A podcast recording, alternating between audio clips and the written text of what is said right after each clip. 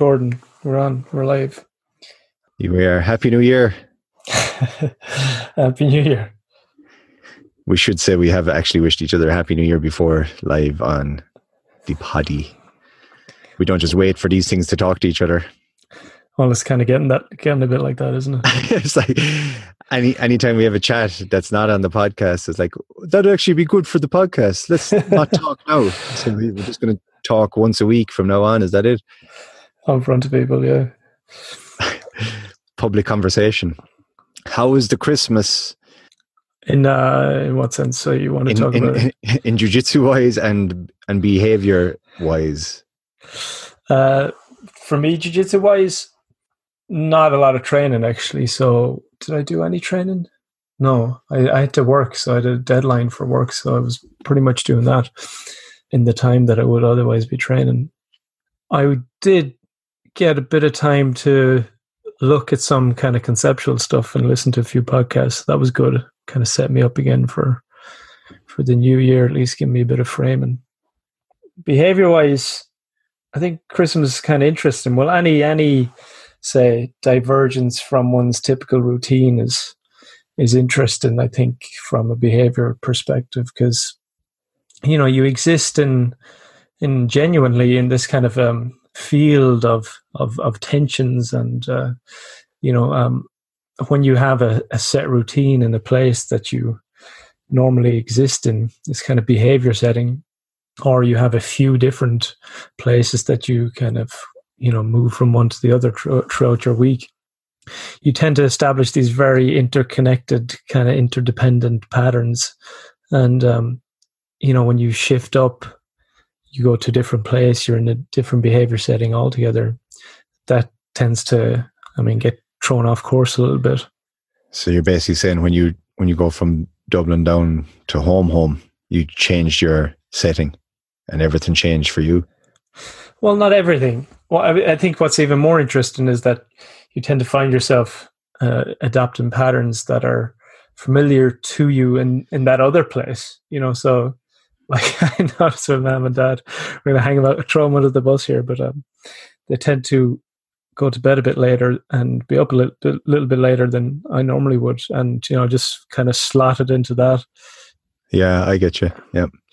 But I think there's a there's actually something even more interesting at play here. So in my in my own say, most of my PhD work is is not really about individual habits, although it's obviously necessary to have that understanding. But it's it's about social habits. So I talk about how we develop um, what I term participatory sense making frames, which are basically habits that in a sense loop through other people right they depend on other people for their enactment but also their kind of constitution so they come about in relationship with other people and then they're kind of reproduced in the company of other people so w- one thing i find interesting is and i noticed this this time and i've noticed it before is that say in this house here my tendency to be very sensitive to the cleanliness of the kitchen is is pronounced right? Because you're sharing it with other people and if you deviate from what is the shared norm the shared pattern here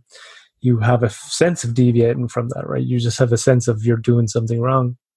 But i'll notice like when i'm in mam's company you know i just fall into this kind of uh, lethargy around the cleanliness the kitchen to some extent yeah i have to remind myself of it much more than i would here I'm the same actually. I yeah, I'm the same when I go home. Like our house here is as as yours is and we're we're a couple so we're not even we don't have pressures on on us from other people.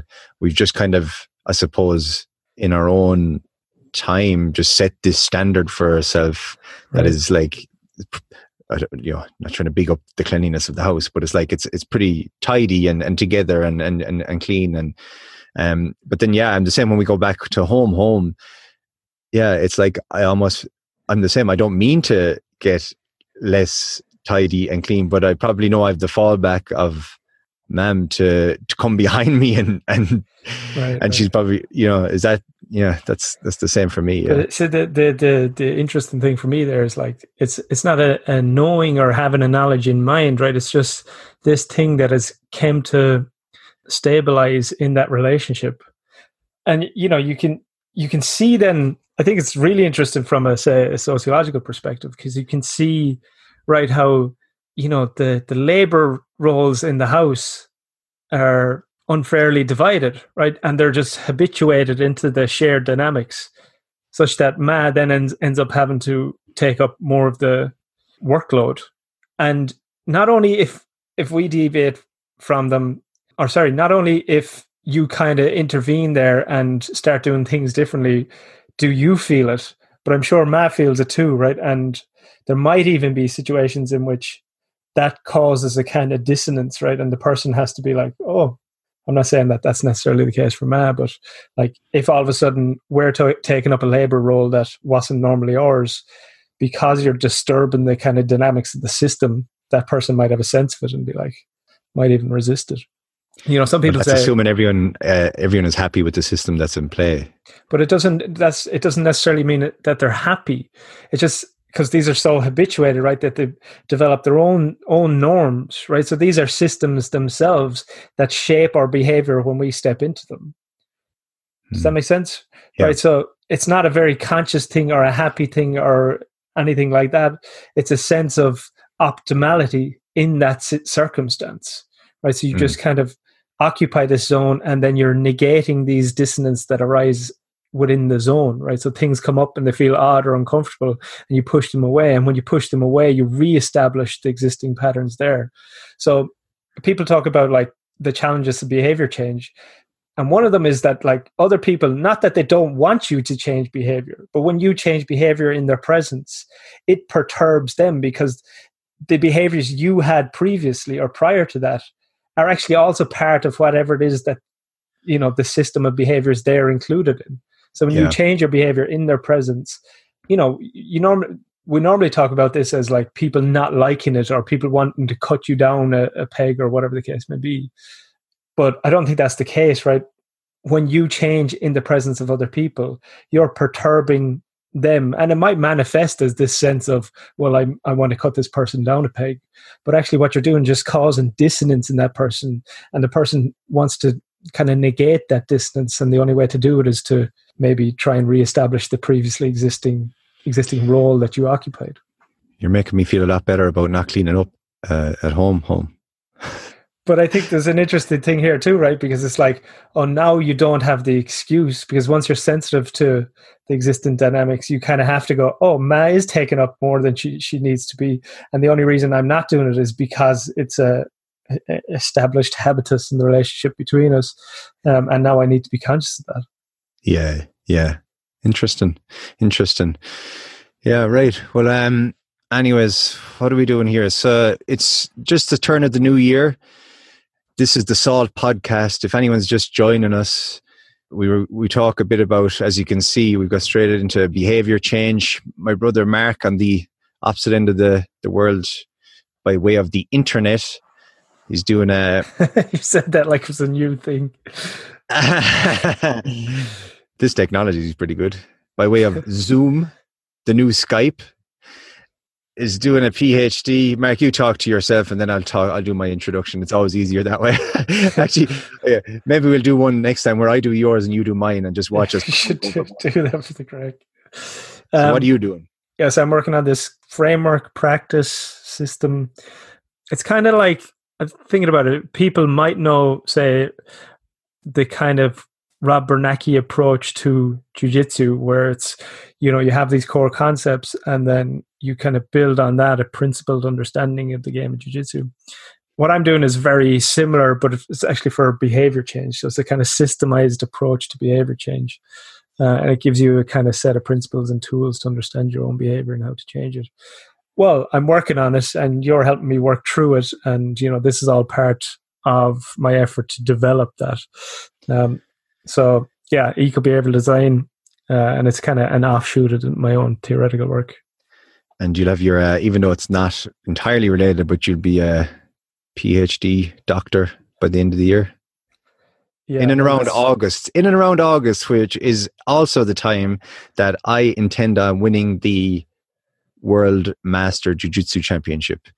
So if you've just joined us from my end, I had this uh, bit of a internal private goal to attempt to win the World Master Jiu Jitsu Championship in my age, weight, and belt category this year. So I'm setting out to do that. Mark was giving me a hand at the weekends. We were chatting for a few minutes, and he was we are talking about behaviors and and how I could supplement my training that I'd be doing, obviously with my coach and my my team and my training partners that I'd be doing that anyways. How I could supplement my training with a bit of knowledge around behavior change and, and habit change and habit formation and that kind of stuff.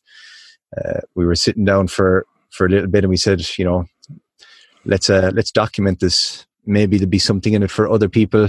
Maybe we can help each other out, and uh, hence hence the formation of the Salt Podcast, bringing the best out of bringing the best out of food, bringing the best out of uh, each other and the listener, hopefully.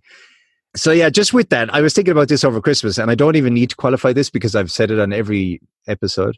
But I'm attending the Masters Two Jiu Jitsu Championship in Blue Belt in my weight, whatever that ends up being. You know, I do have the option to attend the World Master or the World Jiu Jitsu Championships, but not at Masters level. So I could attend the, the the, the the bigger event, which is all the best in the world. So I'd be attending an event with all the best blue belts in the world, uh, and that includes people from their teens, you know, right through to thirty years old.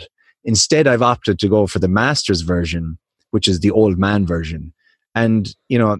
I could make it harder for myself by attending the world championship without the masters qualification but i'm likely to get smashed. So you know i'm being realistic. I, I'm, I'm i've set myself a goal and i'm sure this will come up in our in our, our talks as well mark but i've set myself a goal that whilst difficult there is some hope of achievement at least in some form. You know i i, I hopefully all going well i win it out but i have a fighting chance I believe if I attended the World Jiu Jitsu Championship in blue belt for my weight, that I would get absolutely destroyed. And if anyone wants to wonder why that is, simply go on YouTube or flograppling.com, look up blue belts in the worlds, and you will see that these guys have a different sort of agenda than I have. These guys are already on the path to black belt. You know, I, I'm speaking for most of them, not all of them. There's still some walk off the street type guys, still guys yeah. my age. But they're my, trying to and, they're trying to make a name for themselves, effectively. Yeah, and like not saying that they're necessarily sandbagging, but there are these guys. You just watch them on YouTube or FloGrappling. They're the, the guys that are winning these tournaments at blue belt are absolute animals, and and you know arguably should be purple belts uh, but maybe not. You know, uh, they just have a different. They're on a different scale altogether. So even though the theory is a blue belt in jiu-jitsu should be able to walk into any gym in the world and hold their own at blue belt, that is generally the case. But the elite level at that belt is poles apart. And generally, what would happen is if these blue belts go in and they win the world championships, they often get promoted on the podium and then they're onto their purple belt. So it's kind of like for a lot of them, it's about you know having these great wins as they go up through the ranks and you know get to black belt yeah, yeah. within five or six years. So well, a lot of them are trying to be pro athletes, right? So yeah, yeah.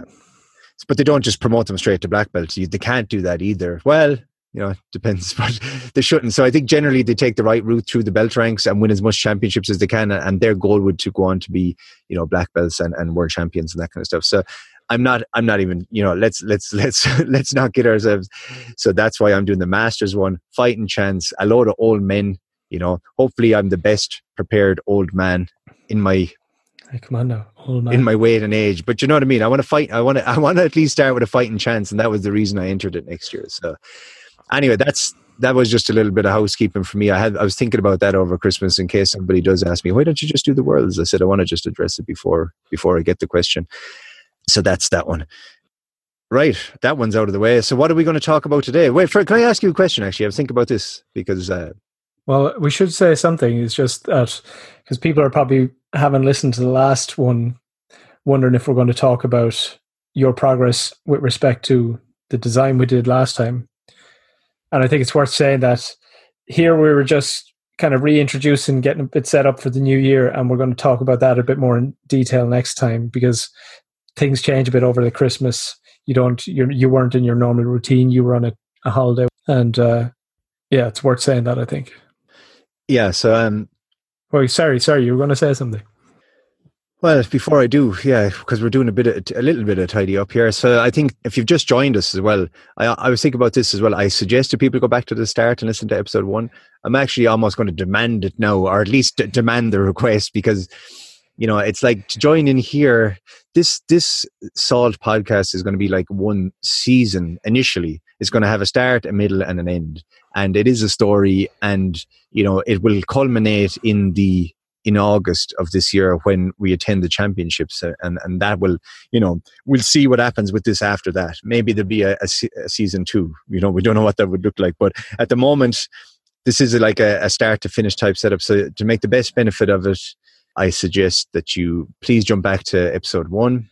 If you yeah, do jump in here, it's a little bit like you know joining into another podcast that's a, a serial based one and you know trying to figure out what they're talking about and why they're doing it and what's even on about. So best benefit jump into episode one. As much as i hate asking that you do that but there's not a whole lot of audio content. There's a, a couple hours a few hours before this so uh, try that. But um anyways yeah what i was going to ask you was i was thinking about this you know this is early january 2020 new decade uh, as guaranteed as at this time every year all the media is all about New Year's resolutions, habits, breaking habits. Uh, rather than just ask you, you know, what, what your thoughts are on that, I was just like, does somebody that spends as much time on habit and behavior change uh, as you do uh, mm. consider setting yourselves New Year's resolutions? Is that something you do or don't do? And if you do or don't, what are the reasons for either option?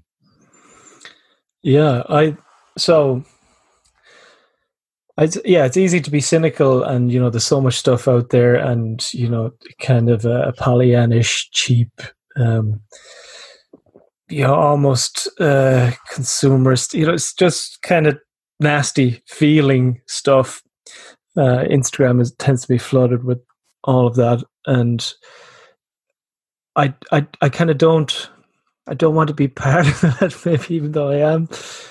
So maybe for, for for me, I I try and think about it at least in my maybe it's just a justification in my own head that I'm not part of all that, but I think about it in the absence of like strong, say, cultural, uh, socio-cultural shared rituals that actually New Year's and New Year's resolutions can serve as something like a ritualistic time of year to make those kinds of reassessments. And actually, yeah, I, I would say that I I do involve myself in in the practice of ritual setting, but I do it, I suppose, from a standpoint of kind of knowing what's possible and hopefully knowing how best to implement that and how to go about it.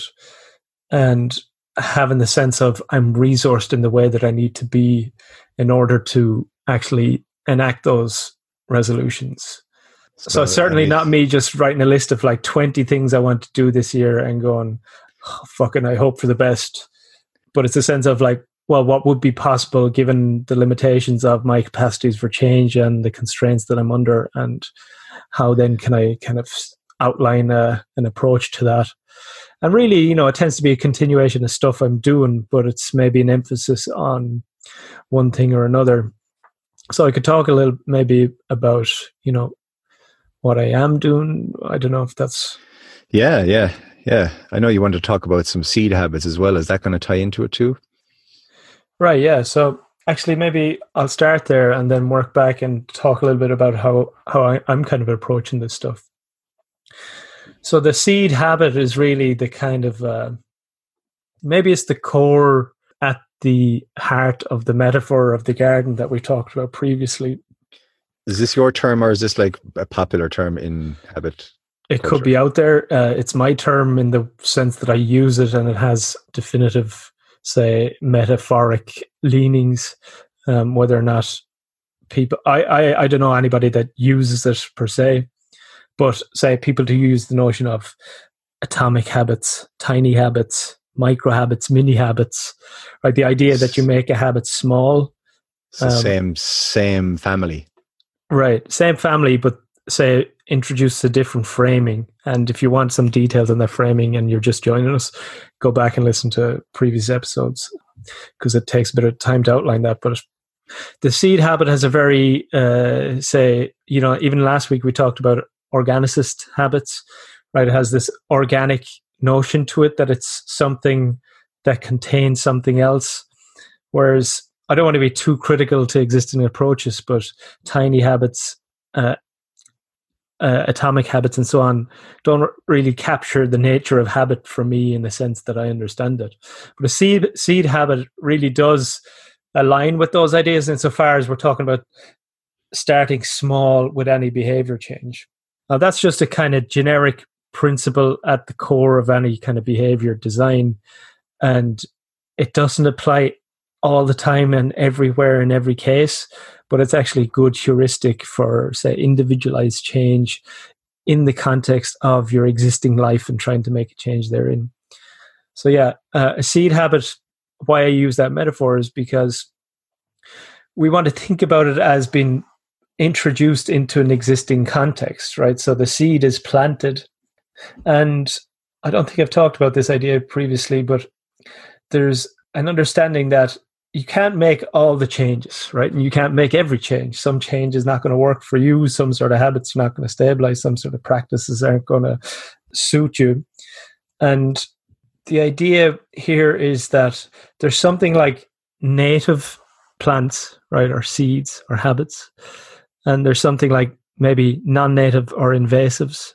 And there's something like maybe things that just don't grow. I probably do have a word for that somewhere but right so a, a native seed habit is something that is going to take hold within your behavioral ecology quite easily. And non-native or invasive is something that might take hold quite easily, but might be kind of destructive, right? So maybe it's a it's a seed habit with a, a bad leaning. Um, so that could be something that we might normally call a bad habit. And then there's other there's other seeds that say just won't grow within the conditions of your behavioral ecology. So the first thing I think about when I'm thinking about behavior change is, and you can't, you know, this is always, and we've talked about this before as well, but this is always a process of experimentation and kind of probing the ecology and seeing what works and what responds. You can never really know that something's going to work for you until you actually say plant it. Um, so none of us has the the kind of manual to our own garden already written out, and we know exactly what works within the conditions that it provides. But I have a sense, say, from over the years doing this kind of practice, what's going to work for me and what's not. But I also have a sense of maybe why things that I've attempted to do in the past haven't worked, and you kind of start to hone a better sense of the conditions that you need over time. So for me, the big one this year, and I'm actually doing this on my Instagram so people can kind of follow along and um, they can get involved and you know if they have something that they want to change as well a bit like what we're doing here they can kind of follow along in details and we're going to out- outline the steps there but yeah, the big one for me is uh, to take up a yoga practice. Right. So I've practiced some form of yoga on and off for maybe 12 years, uh, mostly off, but it's something I've, I've constantly come back to. So I have the sense that it is something I want to do. Right. And that's important, right? Because it says it aligns in some sense with some uh, more, say, top down set of values that I have right if if i was just taking something up totally out of the blue now there might be some chance that it'll work for me but if it doesn't really have the sense of aligning with some core values or something that i really appreciate or have some say inkling towards that makes a habit change very hard from the outset bj fogg who's you know the the kind of founder of the Stanford Behavior Lab and the tiny he has the tiny habits approach. He talks about this as a kind of golden behavior, right? So like some things are going to work, some things aren't. You might mightn't be able to just introduce any habit into any behavioral ecology and expect that it work, even if you seem to be doing everything right therein. But yoga for me is one that I have a strong resonance for. So that's a good starting place, right? I know that it's something I want to do, and um, I've done it and kept returning to it, but I just haven't been, haven't been able to develop the consistency with it. So the first thing I'll do there is think about how can I make that so easy for myself that it would be like we talked about before. If it's not worth doing, it's probably not worth doing. The feeling that when I'm starting out to do this habit and establish it as a stable practice, I want to introduce it into the behavioral ecology in such a small fashion that actually kind of feels like it's not worth doing, right? So I'm not really going to think about getting the benefits from a yoga practice at the outset. The thing that's interesting to me and the thing that I should be focusing on is am I developing the habit of developing a yoga practice? Right so that changes the uh, say feedback in the practice for me too right? So if i'm showing up every morning those are wins rather than showing up and smashing out a big yoga habit. Same if you're say all of a sudden you want to start doing some sort of weightlifting practice. If you're looking in the mirror every day and saying am i actually developing from this practice? Rather than asking yourself am i showing up and am i actually establishing the habit? You know one has the kind of feedback you need, which is, say, positive reinforcement, you have a sense of you're moving in the right direction. The other, you're not getting that reinforcement, even though you are probably establishing the habit. So that's the first thing, you know, keep it small, think about what am I paying attention to. And then so what are you doing there? Are you just like are you sleeping with the yoga mat in, in the bed with you or what? so no, I mean so over the years I have say been able to kind of uh, establish certain practices around my yoga practice that work. So I have a practice space downstairs, and really all I'm doing is uh, ensuring that I don't have any pressure on myself, right? So I have a template that I have. So I don't like to have videos necessarily. I've done enough over the years that I, I, I kind of know the basics enough that I don't have to set up a YouTube video for myself. So I have a template where I do a bit of an intro. I'll do some sun salutations. I'll do some standing poses. I'll do some balance poses. I'll do some seated poses. And then I'll do some inversions. But, you know, all the pressure that I have on myself for the time being is I set my clock for 10 minutes. And once that clock is finished, what I'll tend to do is do a little bit more than the 10 minutes so I don't feel like I'm just limited myself to 10 minutes, but I don't have any expectation to do anything beyond that, right? So it's a success if I do the 10 minutes at this point in the practice. Right. You'll probably get to this separately, and maybe it's, you know, if people want to follow along with this, they can uh, jump onto your Instagram, which is Eco Behavioral Designs at Instagram, Eco Behavioral Designs, spelled behavioral in the European sense, OU. But, uh, like for me, it's like just listening to you there. The fact that you can get into your practice room and spend 10 minutes, like, have you already made the habit? Yes, but not not in the sense that it's consistent, right? So, like, if I if I have a, a feeling of um, a habit being stabilized in the sense that I want it to be, that it's just part of my practice, it starts to orient my action in ways say over and above and outside of the context of the practice itself. So you i suppose like having done this with so many different things over the years i have a very sense of a very strong sense of the kind of phenomenology and how the structure of my experience changes around these around these practices. So i kind of have a, a, a good intuition as to when the thing is stabilizing in the way that i wanted to. But i suppose what you're looking out for is this ease around the practice right? So if you're just starting out and you're doing something, say you want to start meditating, uh, and you've never done that before, first of all, make it as easy as possible for yourself. Like have a cushion set up in a place, have a practice that you either know offhand or say you have a, a, an app that you're using in order to give you the instruction. Make it so small that it feels like it's not worth doing. So you commit to two minutes. Some people would say even like if you're trying to get a kid involved in a practice and you know they kind of interest interested in it but they have a hard time being consistent with it you might say like okay you're allowed to do it for five minutes but no more and you do that for the first week two weeks ten days or whatever.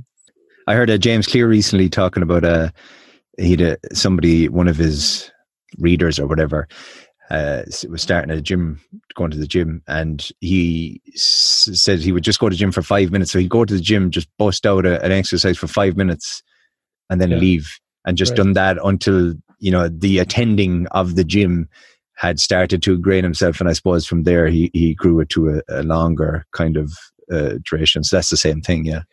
Right, and what what you're trying to do, right, is establish what I would talk about as a kind of um well it's the sense making frame right? But it's a it's a kind of meta stability right? Which which basically means that it's it's stable but it's also has this kind of adaptive capacity.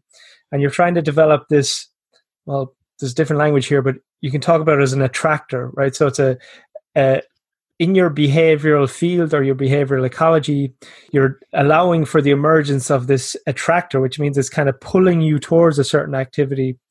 But then once you're once you have say stabilized that seed habit, right? Once you've kind of um in a sense uh, kind of uh, propagated right the seed, which you know it's a bit like um when you uh, are planting a seed and you first of all grow it inside on the windowsill and let it propagate such that it can kind of grow enough roots that you, then you can put it outside right it's this kind of phase of propagation in which you have to be very protective of it because it's still kind of in this very um, fragile mm. state.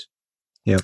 So that's the initial kind of phase but then you have this metastable zone right which basically means you're stable from this position but then you can branch out or adapt within it right? So once you have that then you start to test yourself a bit yeah. right? And if you push yourself too hard maybe you've pushed yourself too hard um, but at a certain point you know once you've all that built up you start to have to kind of overcome the resistance anyway. But having that basis gives you a much more, uh, say, profound and stable position from which to then encounter that resistance that you're going to encounter as you say expand the practice, right? Because mm. you're not just going to stay at a seed with a yoga practice, and even even for people who've been practicing yoga for 20 years, it can be sometimes a bit of a challenge to get on the mat and you know put in a hard hard practice. You know, the same in jujitsu. It's not it's not always the most fun thing to get there, uh, but once you're there, you know you know yeah. you're committed. But it's kind of building up that basis from which to act thereafter. And how does that, and maybe this is just too long of a conversation to get into, but if there's a short version of, you know, because we're talking about starting habits there and seeds and whatnot, a lot of the conversation in January of a new year is about stopping stuff. Like, how do you stop yeah. stop something. Is that something is that a, this, is that too long of a conversation? But i think there's a whole other conversation and probably an interesting one and it's not my area of expertise right? So if like you have some sort of addiction or something i don't really want to offer advice on that presently right? I'm not a psychotherapist and i'm not a, an addiction specialist or anything like that. But i think if it's something small right and you are maybe just say. Right, what about here's here's an, here's here's one that's not like you know detrimental. People, every everyone in the world will say that they look at their phone too much now. So you know, if I want to s- stop looking at my phone as much, and I'm sitting at home, and that's probably everybody. Now, don't stop looking at it while you're listening to this, obviously. but once we've captured your attention for 45 minutes, then by all means turn it off. Uh, but like, is is there is there something simple that's going on there? And I know, like we talked about BJ Fogg, and you know, there's there's a whole kind of mastery around how they've got us to this point. But like, if you're trying to break that habit, is there something simple that's going on that we're not not seeing there, or what's what's what's the what's happening there? Well, the obvious one would be, say, like very basic stuff like turn off notifications, make it hard to access certain apps, maybe get rid of the apps that you think aren't essential or um, really valuable or aren't adding the kind of value that you want. Uh, just being very sensitive about that as a whole ecology in and onto itself. I think that's a good starting point. There's a book by Cal Newport, someone I actually worked with in the past, but he has a book called Digital Minimalism, and I think that's probably a good place to start with all that if it's something that does uh, bother you. But the so I th- I think you can go as deep as you want with this stuff, you know. And yeah, but for for today's purposes, we need not. I was just um just querying because I'm sure there's a lot of people in that position, you know, thinking about breaking. But we'll stick to we'll stick to creating habits because that's where your your expertise lies. Yeah, and I think like there's there is say one thing that I would say is that like creating habits can negate existing habits too, right? So if you take a solution focused approach, and some people would take just a purely solution focused approach to say psychotherapy, they would say, well, rather than thinking on, on how do I say get rid of the negative pattern. It's like, how can I introduce positive patterns that just obviate that and make it unnecessary? Yep. Or make it no longer part of your identity. And you often notice, like, if you do break a habit, say, um, for instance, a smoking habit or something, it tends to be right that there was a different change in your life. Something then kind of weirdly clicks and kind of goes, oh, you all of a sudden feel different, and then it's easy to break it and that's not just my experience, but when I talk to other people who've kind of had similar, say, given up the cigarettes or whatever, they often say, "Well, I took up running, and then it was easier to do, right?" Because there's a shift in identity, right, and and that becomes an identity with its own self-generating norms, which basically means it is motivating certain types of actions, and if say it's in tension with the smoking habit, there's depending on the degree of identification with the new practice, say the the the running habit or whatever, it can start to crowd out the smoking, and then smoking just becomes easier to give up. But I mean, this this really you could go as deep as you want and all this stuff, and it's mm. possible to kind of disambiguate why one thing changed and the other didn't, or you know, for any individual as we've talked about before, people are s- such complex systems that the kind of interregulatory dynamics of all this stuff is infinitely complex. Yeah. Well, I've if anyone wants a quick fix, because I know people like quick fixes. If you want to look at your phone less, start jujitsu. because there's not many things these days that make you put your phone down for an hour and a half to two hours a few times a week you know, even in work these days, people get away with using their phones. Jiu-jitsu, not so much. Even running, like because of the apps and whatnot, you know, when you're when you're a jogger, and obviously running with a with a phone on you is better than running one with, with one not on you. Or what am I saying? I said, obviously, running, whether or not you have a phone with you, is better than not running. But uh, yeah, you know, by the nature of these things, they've ingrained themselves into making sure you've got your phone on your person as well now when you're running.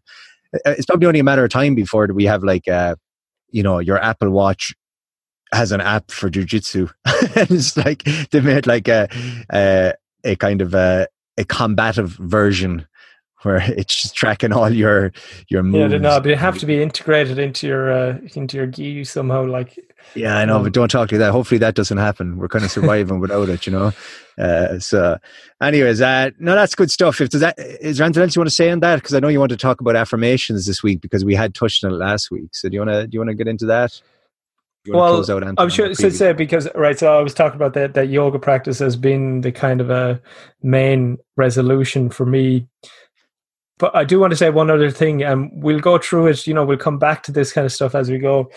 And if you want to follow along the Instagram, I'll, I'll give you a lot more details as as as I go too. But I have what I call it, say, a master system. Right? It sounds a bit ridiculous, but I have like a master system for change, insofar as I have, say, cornerstones that facilitate the introduction of novel behaviors, such that if I want to change something or introduce something, I know how best to say I know how to bring it bring it in as a seed habit, but then I also have the existing cornerstones that allow me to kind of maintain the momentum with it as it progresses. So I have, for instance, a weekly review on a Monday, a daily review every day, and uh, say a weekly review on a Friday evening. Um, and then I have, say, morning and evening routines and all of those things have within them say the opportunity to introduce aspects of the change that i need to introduce so mm-hmm. say for mm-hmm. instance if it's my yoga habit i know that every evening i'll be doing my checklist anyway and in my checklist i'll be saying am i set up for the, the morning after yeah. Um, so that kind of thing I, I want to kind of give a sense of say why i'm confident about my own ability to change in mm-hmm. these mm. in these ways the other thing is that that is the only big change I intend to make this year insofar as I'm setting this resolution for myself. And the reason I'm doing the yoga practice is because I've also say, even though I hold it very dearly, uh, put aside my meditation practice so that I can do this because I can make meditation part of my yoga practice. I'm also say hoping to maintain mobility and flexibility in my body with respect to jujitsu. Therefore, yoga is also valuable. And I also value the kind of spiritual and contemplative and philosophical aspects of yoga. So for me, it's like a really strong keystone that integrates all these various aspects and, you know, and therefore is what you know BJ Fogg would call a kind of golden behavior, or I would call it kind of native habit so it's worth thinking if you are making those kind of changes like what actually makes sense for me to introduce? You know not just uh, what should i be doing but like who am i? And like how am i going to introduce something that's kind of going to better facilitate the, you know it's going to help me live more meaningfully because that's really what you're trying to do. It's like how can i position myself in a place that actually has this kind of really high consonance in my life, right? When I do it, it actually feels meaningful. And if you do that, you know, you're you're not only kind of uh, going down a road that's more likely that you're going to change, but you're actually enriching your life too. Cool. You so consonance in my life there. I felt like I was on countdown. consonance. I, I too many vowels in, in my life. Uh, uh, Excellent. That sounds good. Right. Tell me about affirmations. I want to. I want to. I want to hear what you got to say here. Yeah. Okay. This is an interesting. Do I, do I wake up in the morning and go, "I am the man," and I am, and I'm going to have a good day? Is that what so, I need to do? So this can be like Pollyannish too. It's like you know the the stereotypical. Sorry, no, sorry. I feel like I'm I'm I'm just uh, obscure here and don't know these kind of words. What's polyamish? Is that like is that like loads of Amish people around you? well, Pollyannish is like uh, it's kind of overly sprightly and happy for its own sake and uh, you know lacks depth. But you, you know it's like this uh almost um you know affirmations have shy talking. Yeah this veneer of being like uh you know been kind of a yeah yeah. I hear you i hear you i hear you yeah.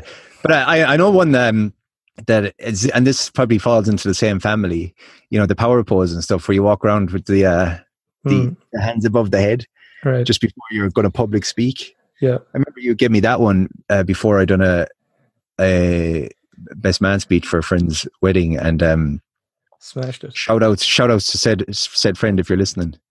But uh, it did help me to because I was bricking it, you know, uh, uh and then whether or not you know it's hard to know if i'd done it without doing it would i have been the same result uh, but it certainly felt like at the time it did help and is that in the same family it is, yeah, and well noticed. And uh, well, here's like this is very speculative, and I've never heard anyone talk about this, so I could be shy talking here, but I trust my own intuitions around this. I think it, it actually makes sense. So I talked before about sense making frames, right? So a habit is a sense making frame insofar as it shapes your actions and expectations around, say, a certain situation. You can get habits, you can get habits developing into networks of habits, clusters, clusters developing into identities, identities being say specific to a particular location or, or or practice. But then you get portability within identities which means they can apply in different situations. You know you get this kind of nesting of structures that shape action over time.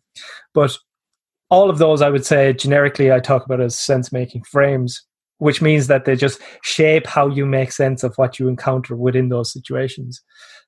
But they're, say, bodily, as much as they're right emotional, as much as they can shape our thinking, as much as they can shape our action, they're they're they're bodily environmental structures, right? So they exist in the relationship between your body and its environment. And say, for instance, when you lift your hands over your head, right?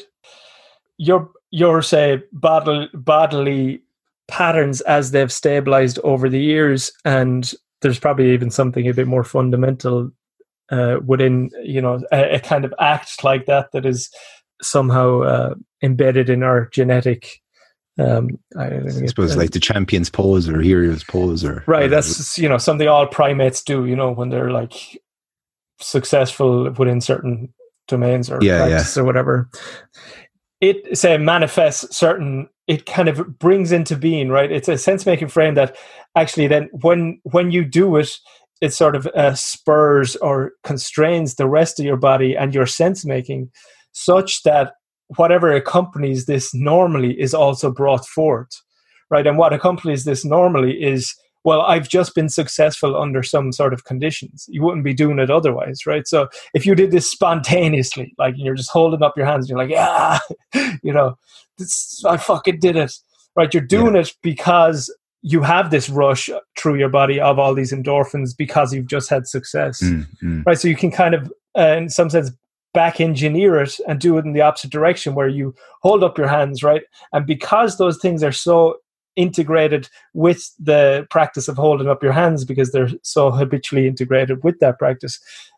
Regardless of which end you come from it, it also brings that forth right? So you hold up your hands it brings forth all those uh, hormones and endorphins and then opens up this sense making frame in which you you just feel uh, say successful or whatever the case may be. Right? So if you think about an affirmation right it's kind of related not 100% but the idea of sense making frames is also present. If I well, you, you had said before at the last episode, you say you were going to rail on them and why you think they work because there's an easy logic to this. Right. Okay. So normally, as we think about affirmations, right, it's it's it's kind of held as this mad mystery, right? We don't know why affirmations work. You know, they just work and some people will contest it. They don't work. That's only horseshit. Give, give another example besides the, the one I gave of an affirmation. Right. So um, you say, envisage something happening in your life, like I am going to be, you know, a black belt. Right. And over time, you know, you, that starts to manifest, and then you kind of relate one to the other. A, this is not to be confused with the secret. Right, but it's so so here's the interesting thing. Right? this this could get this could get murky. No, it's not. It's going to clarify certain things, right? So, in the secret, you'll say, "I, I, I've no." It's best preface this one. I'm not endorsing the secret, uh, and I actually don't really know. All I know is it's horseshit, and anything I have heard from it is like. But you haven't read it, so therefore you have to have an open mind. But, but the but the idea is that you say, I think, say you affirm these things to yourself i'm going to get rich and then the universe is acting on behalf of your affirmation to bring those things to you right and there's some sort of supernatural component to it that's as as far as I can make sense of, that's just horseshit, right? The, the, there's far too right, many so situations. Speak about speak about what you do know about. Right. So if you want, if you say, right, I'm going to, um, I'm going to be say visualization, right, of a sporting situation, right, and why does that work? Right. Yeah. The, these two are related, and you'll see how. So if I say I'm going if I um, visualize a certain practice, right? So think about visualization within sports practice. You say you're sitting on the toilet or lying in bed, and you're imagining yourself locking up an armbar from this position that you get into, and then you find yourself in that position later in the week, and you find yourself first of all being more sensitive to the affordance of the armbar, right? That this opportunity being available to you, but then it also seems like when you enact that armbar, there's more proficiency or e- efficiency within your movement, right? There's something about your movement that seems to have been bettered by your merely visualizing the practice previously, mm. right? You know, this is common within sports, right? And it's actually, you know, some people. So visualization is affirmation. Well, I'll get not. back to the affirmation because it builds on this in, kind okay, of insight. Okay. So when we talked about lifting the hands over the head, right? And we talked about it kind of generating all these uh, hormones and stuff, and then that giving you the sense making frame from which to thereafter uh, make sense, and you tend to be a bit more confident, right? When when I envisage envisage a certain practice or I visualize uh, the armbar, in order to actually visualize it, right, I have to mobilize a lot of the say hormonal stuff and uh, bodily uh, processes that are actually engaged in my doing the armbar, right? Yeah. So like the the very capacity to imagine it is mobilizing a lot of the stuff that undergirds my un- actually enacting it right so when i imagine it say cer- certain say secretions of hormones and certain say patterns within my uh, neurochemistry and so on are activated but they're activated in a way that doesn't say motivate my action. It's kind of and i don't like to use this term because it opens up a different kind of framework but it's actually helpful here. It's kind of an offline activation of the practice right? So if i do it over and over and over again and i do it in a in a sense of i'm visualizing this thing and i'm imagining myself going through this routine in in the presence of that thing what i'm actually doing right is establishing the kind of interrelated bodily dynamics that are necessary for me to do that thing under those circumstances right? Such that when i find myself under those circumstances what would be necessary if i was just to build it up in practice therein is already somewhat established. So it's just much more efficient for me to engage it under those circumstances. Does that make sense? Yeah. Right so when i make an affirmation i do something very similar so if i'm standing there you know and i'm just uh, maybe on the way to work and I'm reciting in my head, you know, I am confident, uh, I am, I don't know, whatever it is that I'm affirming to myself. Yeah. Right. There's, there's a sense of which I can do this and affirm and make affirmations that are successful and, you know, actually effective, or I can do them in a way that they're just kind of um, uh, empty. And what I noticed years and years ago was when I was just exploring this stuff as a kind of, you know, experimental investigation was if I started to kind of manifest it in my body much more, right? So I maybe like trying to reimagine a situation in which I was confident and then and then say to myself, I am confident. Right? There seemed to be greater capacity for change embedded in that. Right. So that that kind of led me to the sense of well, actually, this is very much like the lifting the arms over the head situation. But what you're actually trying to do is induce this capacity uh, more reliably, right? So when I say I am confident and I actually start to generate that experience in my body, what I'm doing, right, is establishing this sense making frame, which becomes a habit, which then thereafter can inform the kind of ground from which I speak right? Mm. so if i do it and i imagine it in a certain circumstance right? So i am confident under these conditions right? When i encounter those conditions it's just a kind of habitual response thereafter to be confident under those conditions right? So the affirmation is establishing this relationship between a certain situation and a certain say bodily um, uh, response to that situation mm. so in the same sense that you're kind of back engineering the uh, confident state when you hold your hands above your head by kind of bringing forth these uh, bodily states when you're affirming something to yourself, like you are confident or whatever the case may be.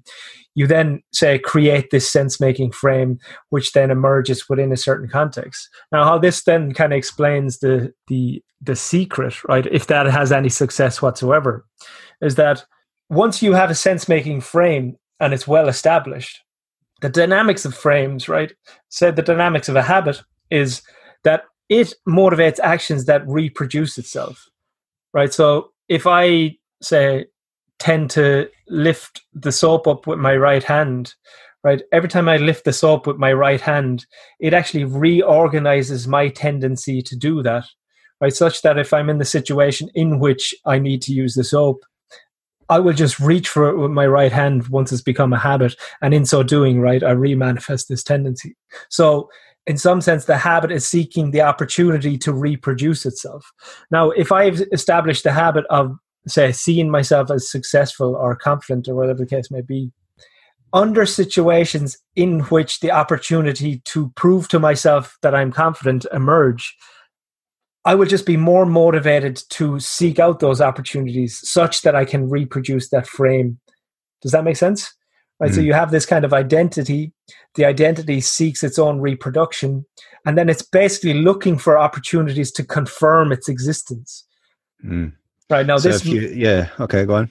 this kind of maps on to more interesting domains when we're thinking about how do we say construct knowledge right and then we get things like confirmation bias right why do i why am i more inclined to say appreciate or say value information that reaffirms my identity right? It's the same kind of mechanism right? You have this kind of sedimented sense making frame that seeks its own reproduction. So you it it it kind of encounters its environment in ways that are relevant to its reproduction. So certain things show up as relevant certain certain things show up as irrelevant.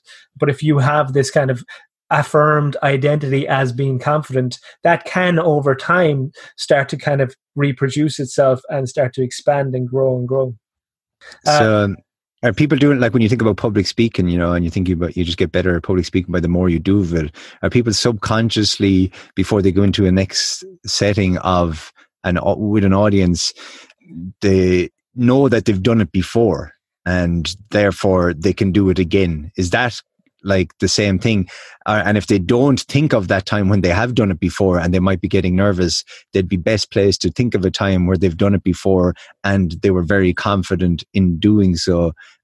Oh yeah, yeah. So that's great advice. Yeah, it's like I think I heard someone David Goggins talk about his cookie jar. and it's an idea I liked from him, where it's like, you know, he has this kind of a a list of successes that he has in the past where he had to dig deep maybe. And you know the, those memories are actually attached in some sense. I hear the language is funny again but there's some sense in which to recall the memory. You also have to recall the underlying uh, say physiology in some form or other. So when you recall the memory of that success you're actually bringing forth the say the the frame that would allow you to have that success again right so mm-hmm. it's, it's great advice to be like yeah if i if i have to do this thing and i'm a bit nervous have i done this thing in the past can i tap into that and if i can tap into that um, i can actually manifest that frame in the present so i can use it it's interesting. It kind of makes me think, you know, everyone, uh, you know, we talk, talk about being present and mindful and stuff. You know, when you when you're encountering something like, you know, on your wedding day or whatever, and it's a, it's a good time, or if you've uh, maybe wedding day is a bad example because you're, you know, you're hopefully only going to do that once. But if you're, you know, if you're doing a, a, a public, like we say, using public speaking, but it's went well, and being really present before and after you speak, and even during, if that's possible, to not just you know enjoy the moment, but to also to be able to recall the feelings you were having at that moment when you think about it in future you know, it's like yeah, yeah, yeah. It's, it's very hard to kind of go, oh, let's bring myself back to that place. But if you never took note of how you felt at that particular time, you won't be able to go back to it as good as you might otherwise have had you recognized your feelings at that particular moment. Yeah, yeah, that's very interesting. Um, I, I never thought about it, but I think that's that's that's actually quite clever.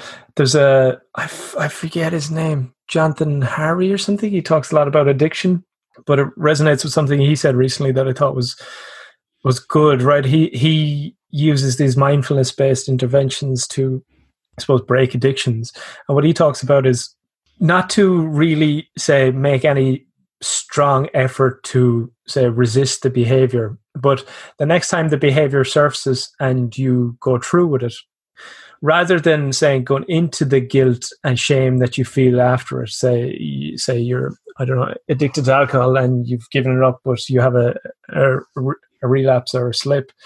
He says to be very, very present to the experience of shame in the wake of that, you know. So mm. rather than say reproducing the narrative, just become very, very sensitive to the narrative. And what they've found, and I think their their findings here are, are substantial. Now I haven't looked directly at the literature. I just remember him talking about it. Was you know you go through this a few times and you actually set up the proper feedback kind of loop such that you start to anticipate it. And given that you were so sensitive to the feelings the last time around you're you start to be aversive to them right? So ra- then you just start to avoid the, the behavior naturally or spontaneously or without much effort. Yeah that's interesting. So so that is, uh, what what's what he's saying is actually and i don't think anyone has done this so uh, you know what you're saying is the kind of uh you know the inverse of that the the the other side of the coin there whereas like if you have these positive experiences being super sensitive to them in the moment what could that actually do for you and maybe that could actually help manifest With those recall. states Yeah. those states more easily next time around or something Yeah, yeah, yeah. It's like, and I love to tie things back to jujitsu. Um, it's like been under the mount. Like if you're ever under under somebody's mount, which is like basically lying on the ground and they're on top of you, uh, and and you survive, particularly if they're like, a, you know, a belt a belt higher than you or something. Now, usually you won't survive, but if you can somehow survive, maybe there's a minute left on the clock or whatever, and you can get in, you know, you protect your neck, you protect your limbs, you, you stay, and you survive that you are very very present in that. Like that's as as present as you can be in your life is trying to survive the mount and then when you do survive it you have by default taken real note of your feelings at those times so then when it comes around again when you're under a higher belts mount or you're in that position you you immediately feel a lot better no it's it's it's torture it's absolute torture but the more you do it the more times you've been in that and the more times you really have taken note of that the, the, the more likely you, you are to feel confident going into that space to then survive the next time. Right right right yeah interesting Um, it's all about jujitsu, man. See, see, see what's going see, see what's going on here is like is interesting because you're you're getting all these emergent interregulatory dynamics between say fear responses and uh, certain say uh, attentional regimes and whatnot and what you should and shouldn't be paying attention to. And all of these things are kind of working themselves into these novel integrations where you know you can remain say calm within this high pressure situation and you can have this space within which to i suppose better direct your attention. Because you know you start out in that position and i was rolling with a white belt recently who's like super smart super into it and he was like i know i shouldn't be panicking you know he's like i know 100% and he's like i'm just he's like i can't not panic you know as soon as i'm there Mm. and I was like, oh yeah, that that's a kind of good reminder, right? That you kind of have to like reorganize all these existing frames in a way that you know just takes time and repetition.